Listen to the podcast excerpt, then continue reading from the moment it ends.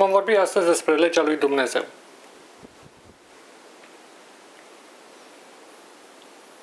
Cu toții știm din cuprinsul Bibliei că în urmă cu mai multe mii de ani,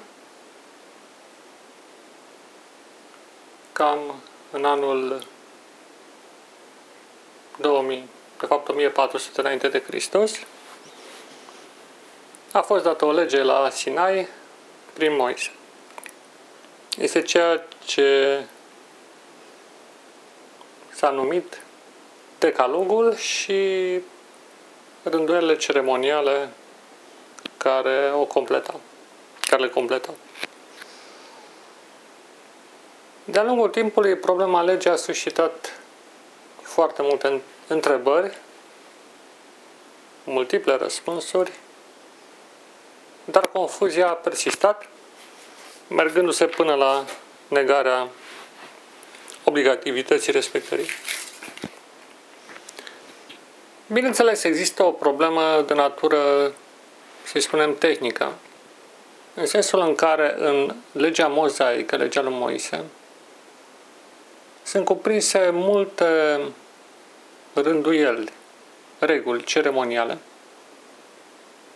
care nu se mai aplică în ziua de astăzi și care fac aplicație strictă la națiunea evrească, poporul evreu.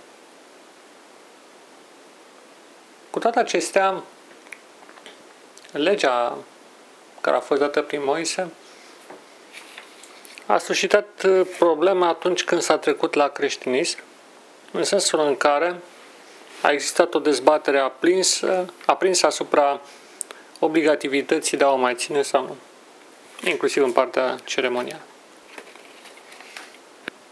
Cele mai uh, elocvente dezbatere asupra legii divine se găsesc în uh, scrisorile lui Pavel, epistolele sale. Dar și ele pot da naștere la multe interpretări, mergându-se până la desfințarea completă a legii și a obligativității morale înaintea lui Dumnezeu, ceea ce bunul simț ne spune din capul locului că este absurd. Un fragment biblic care mi-a atras deseori atenția se găsește în capitolul 8 din Epistola către Evrei, în care aparent Pavel vorbește despre două legi.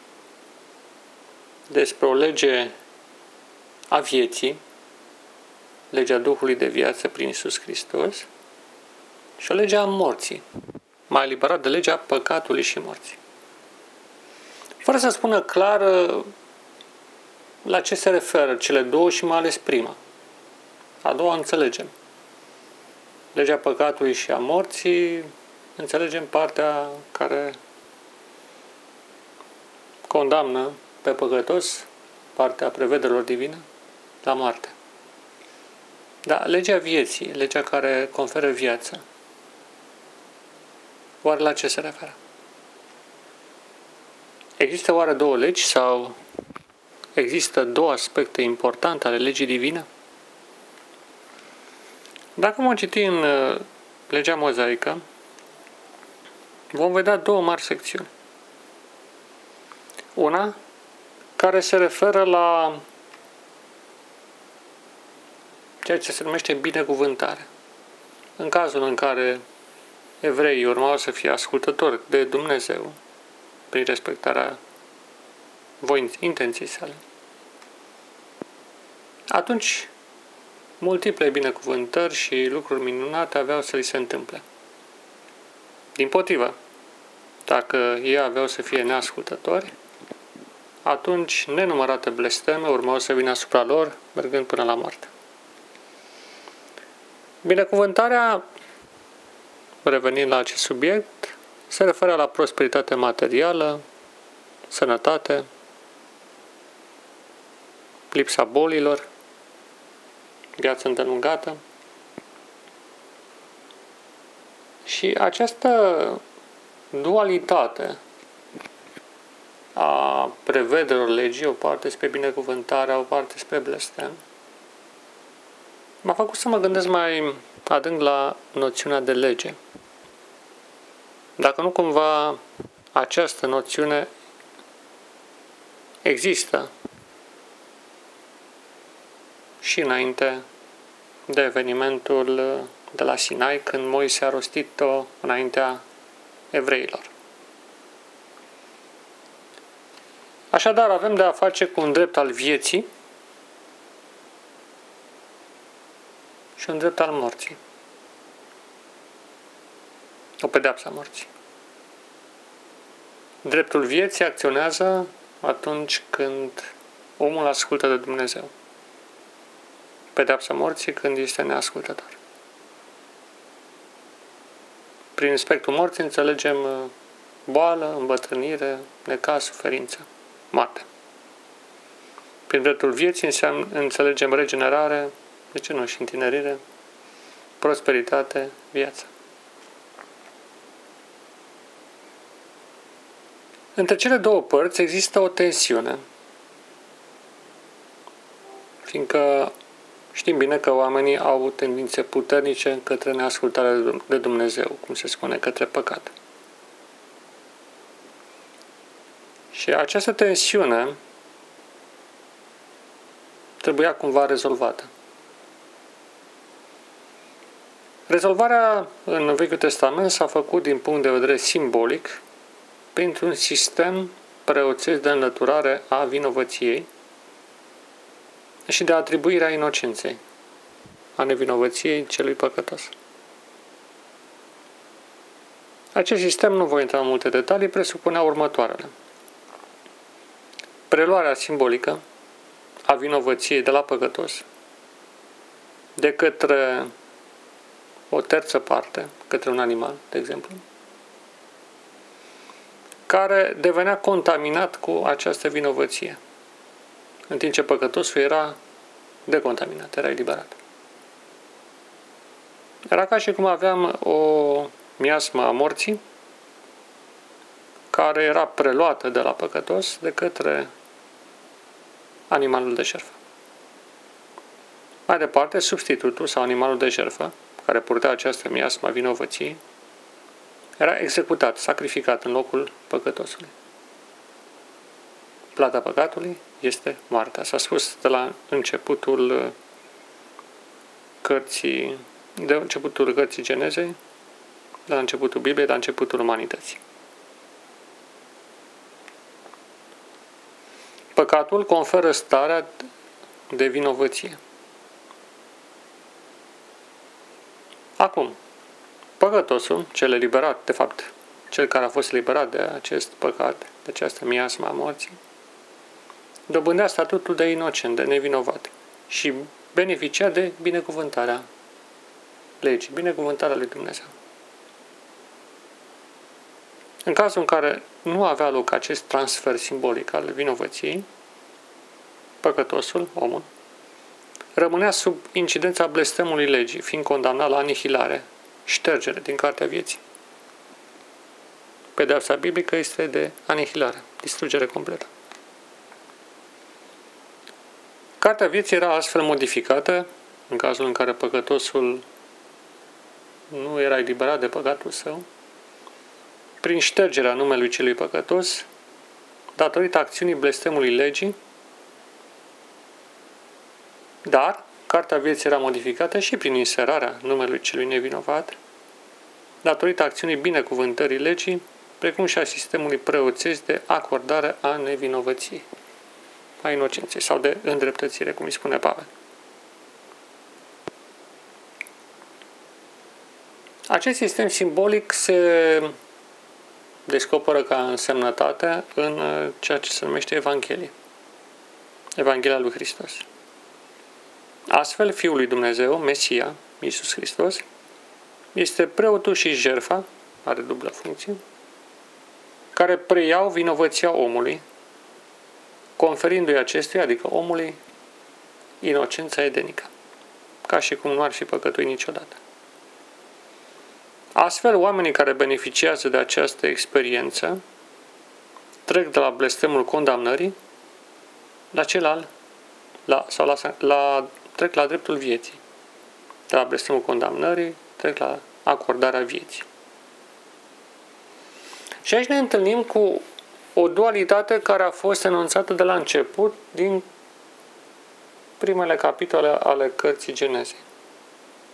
Astfel citim că Dumnezeu, după ce a sădit întreaga grădina Edenului, a pus doi pomi, doi copaci, doi arbori în mijlocul ei, unul numit pomul vieții, care conferea viață la nesfârșit, și altul pomul morții, numit și cunoaștere binelui și răului.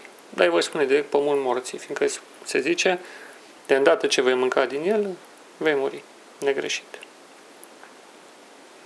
Așadar, avem un dar al vieții, un pom al acordării vieții și un pom al judecății, al condamnării. Exact dualitatea care se întâlnește și în legea mozaică. Cel care beneficiază de iertarea lui Dumnezeu prin Evanghelie are parte din nou de acest dar al vieții, de accesul la pomul vieții. Și astfel el primește Duhul Sfânt, care îl îndrumă cum să trăiască o viață sfântă. Și îl conduce la o renaștere profundă, adică la acordarea identității primordiale de dinaintea de căderea în păcat.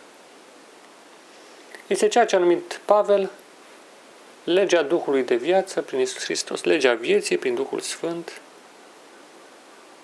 și prin Isus Hristos, statutează acest drept, acel nevinovat să aibă acces la pomul vieții, însă nu de o regenerare completă a minții, dar și a corpului, care se traduce printr-o vindecare de plină, inclusiv a corpului uman în timpul vieții acesteia,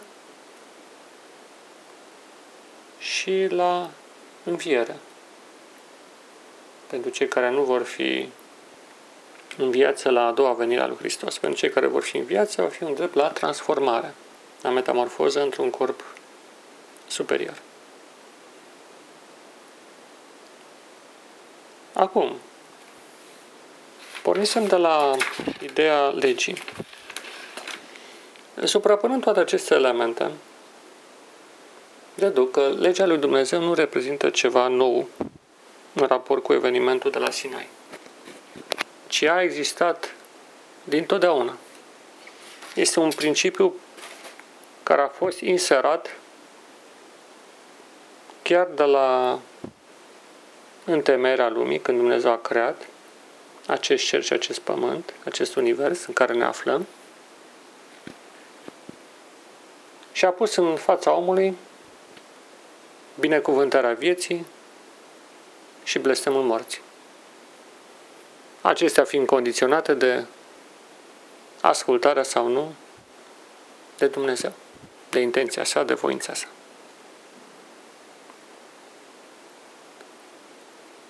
Această paralelă,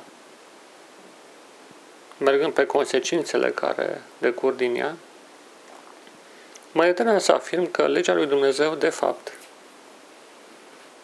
niciodată n-a fost desfințată. Ea din totdeauna a existat. Singurul lucru, să zicem, care s-a inserat, fiind acest sistem de îndepărtare a păcatului, fără de care toți oamenii ar fi trebuit să fie omorți, executați pe pomul legii. Și de aceea consider mai mult decât oricând să luăm aminte la legea care a fost repetată, din punctul meu de vedere, la Sinai, de către Moise. Fiindcă ea cuprinde, mai ales în ce privește decalogul, principii universale, care se aplică indiferent de perioada istoriei în care trăim. Dacă vom examina cele 10 porunci, vom vedea că ele cuprind deopotrivă binecuvântare și blestem. Spre exemplu, există exprimarea Mă îndur până la al milia n-am de cei care mă iubesc, dar pedepsesc pe cei care mă urăsc, cei care ne ascultă de mine. Există elemente puțin mai greu de înțeles, dar ele sunt cumva contextuale perioadei în care au fost spuse. Mai ales eh, partea ceremonială, cu siguranță nu se mai aplică în ziua de astăzi. Dar transferând tot acest sistem asupra a ceea ce a făcut și realizează Isus Hristos, sistemul preoțesc și de jertfă pe care El uh, l-a realizat, atunci putem avea înțeles uh, mai deplin și asupra naturii lucrării sale din timpul de față. Fiindcă în prezent, Iisus Hristos pledează în favoarea noastră ca preot și invocă jertfa sa în numele nostru, mai precis în numele celor care vin înaintea sa mărturisindu-și păcatele. Dar se pune o problemă. Cum poți mărturisi ceea ce nu cunoști? Și aici intervine ceea ce numesc eu o puternică și profundă conștientizare a ceea ce facem și a caracterului moral a ceea ce noi întreprindem, gândim, spunem, intenționăm. În măsura în care noi vom conștientiza tot mai profund clipa prezentă și ceea ce facem, în aceeași măsură ni se va dezvolta o sensibilitate morală și spirituală de excepție, care ne va conduce la o viață sfântă de un caracter cu totul aparte. Astfel, rugăciunile noastre vor deveni mai clare, mai precise vis-a-vis de ceea ce noi solicităm de la Dumnezeu. Confesiunea să mărturisirea păcatelor, păcatului păcatelor, vor deveni mult mai clare și mai legate de lucruri concrete, nu abstracte. Aici este marea forță a conștientizării, a meditației clipei prezente, ce anume că începi să vezi detalii concrete. De la abstract treci la concret, percepția devine fină în raport cu ceea ce există, ceea ce simți, cu ceea ce experimentezi, cu ceea ce trăiești, cu ceea ce gândești, cu emoțiile pe care le ai, cu atitudinile pe care le ai. Meditația sau conștientizarea este o primă etapă sau este principalul instrument în cunoașterea de sine și ulterior a cunoașterii și a celorlalți și a întregului și a tot ce înseamnă lumea înconjurătoare, inclusiv a lui Dumnezeu. În măsura în care vom deveni tot mai conștienți de ceea ce facem, vorbim, vom ajunge și la o concluzie mai clară vis-a-vis de ceea ce suntem. Identitatea de copil al lui Dumnezeu se va dezvălui tot mai puternic până acolo încât ne va face să urâm orice manifestare a răului. De aceea noi trebuie să ieșim din inconștiența lumii care se complace lumii, a celor din jur, majorității oamenilor, mai bine zis, care se complac într-o ignorare a interiorului ființei umane, trăind doar la suprafață, trăind inconștient, trăind sub influența feluritor lucruri care ieșită mintea și o ruptă realitate. Exces în mâncare, în băutură, exces în preocupările zilnice, obiceiuri necorespunzătoare și altele de felul acesta. De asemenea, printr-o conștientizare profundă vom ajunge să vedem, să percepem măreția și valoarea jertfei lui Iisus Hristos, care, prin care obținem viața. Vom vedea preoția sa, jertfa sa și vom vedea cartea vieții în care numele noastre sunt înscrise sau rămân sau nu sunt șterse. Sau dacă au fost șterse, sunt reinserate prin Iisus Hristos. Și astfel vom vedea pe Dumnezeu și vom fi capabili să-i mulțumim la modul concret pentru iertarea sa, pentru îndurarea sa, pentru bunătatea sa fără de marge. Și vom ajunge să slăvim, să, să recunoaștem autoritatea sa, să la noțiunea de a slăvi, să recunoaștem autoritatea sa asupra vieții și comuniunea cu El va deveni o plăcere, un juc plăcut. Nu va mai fi ceva dificil. Și partea aceea, murdarea din noi, va muri. Și astfel vom beneficia de dreptul vieții. Atât ce privește renașterea mentală, cât și sănătatea corpului. Vom dobândi corpuri mai sănătoase. Procese de regenerare se vor activa, boli vor fi vindecate, lungimea vieții va fi mai mare și alte beneficii de felul acesta, îndreptând-ne treptat către momentul întâlnirii cu Dumnezeu. Multe lucruri frumoase ne așteaptă dacă vom conștientiza cine suntem, cine este Dumnezeu, ce face El pentru noi, jertfa lui Hristos, preoția sa? Și toate celelalte. Așadar, legea lui Dumnezeu a fost și rămâne mereu valabilă. Legea lui Dumnezeu, enunțată succint în 10 porunci și amplificată ulterior prin un cod ceremonial, este valabil. În ceea ce privește ceremoniile, ele au valoare simbolică aplicată la Iisus Hristos. Deci, legea continuă. Ea există dintotdeauna. Forma de la Sinai a fost contextualizată pentru evrei, dar esența legii, legea ca atare există întotdeauna, aceea a fost o lege adaptată la evrei, din marea legea lui Dumnezeu. Și dacă mă uit peste decalog, acolo nu e nimic legat de evrei. Acolo sunt principii universale, inclusiv respectarea sâmbetei, zilea șapte. Prin urmare, legea divină nu a fost și nu are cum să fie anulată. Și ea este simbolizată prin doi copaci. Copacul vieții,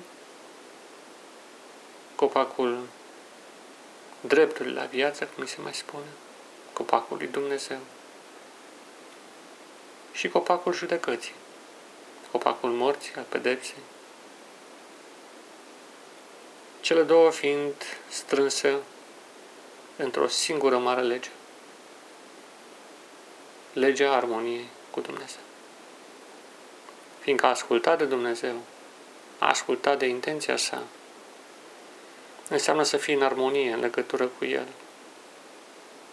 Înseamnă să trăiești la unison cu El. Înseamnă ca mintea ta să fie unită cu mintea sa. Și conștiința ta să fie unită cu marea sa conștiință cosmică. Pe de altă parte, a respinge pe Dumnezeu înseamnă să te deconectezi de sursa puterii, de sursa vieții și înseamnă să ajungi sub incidența morții. Când omul a întins mâna către pomul cunoaștere bine și răului pentru a fi, la fel ca Dumnezeu, el a dorit de fapt să fie judecător, la fel ca Dumnezeu. Să stabilească ce este bine și ce este rău. Dar în loc de astfel de calitate și de putere l-a dobândit blestemul morții. Sunt lucruri care aparțin numai lui Dumnezeu. Nouă ne-a fost oferită această planetă și acest univers ca să-l populăm cu viața pe care Dumnezeu a adus-o la existență.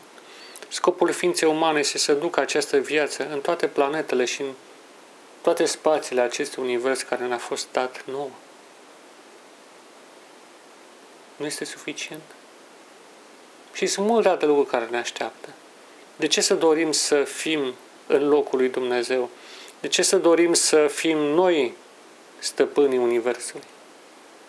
Nu este suficient rolul pe care l-a dat de administrator a vieții pe care El a adus-o, acestui la existența acestui ecosistem planetar extraordinar. Nu este suficient că ne-a dat autoritate peste tot ce înseamnă viață și că în viitor ne va da posibilitatea de a extinde această viață în spațiile nesfârșite, este prea puțin lucru. Nu o minte nebună putea să facă acest act de rupere a legăturii cu Dumnezeu și de răzvrătire, de dorință de a pune mâna pe stăpânirea Universului.